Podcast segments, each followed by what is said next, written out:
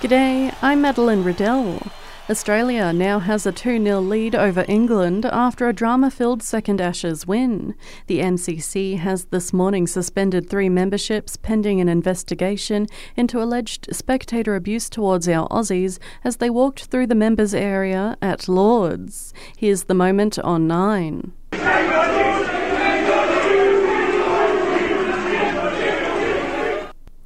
In the AFL, St Kilda has survived what could have been the upset of the season. They booted the final four goals to clinch an eight point victory over the Eagles. While we expect to hear from the Blues today over whether they will challenge Jacob Weitering's striking ban, but the key defender has told Fox Footy he has no case to answer, despite being placed on report twice. I've never been placed on report before. I, felt like it was open hand on the chest, um, so we'll just see what happens later on in the week. But um, yeah, I play the game pretty hotly contested, so um, yeah, we'll just see and um, yeah, worry about next week.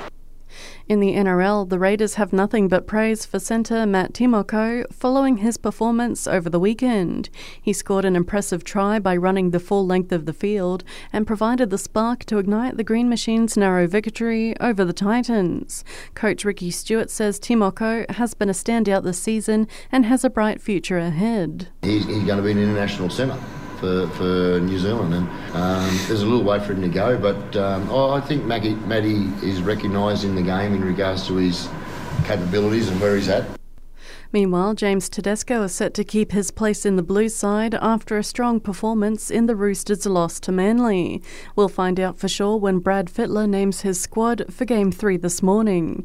Injury has ruled out Campbell Graham from consideration, while Payne Haas is also in doubt. And in other sport, the CBR Brave have reigned victorious in their doubleheader weekend against the Brisbane Lightning. Last night's match saw the team defeat their Queensland opponents 9 to 2. It follows a win on Saturday. And that's your latest headlines. Check back again later today for a wrap of the day in sport with the full time whistle on the Sport Report.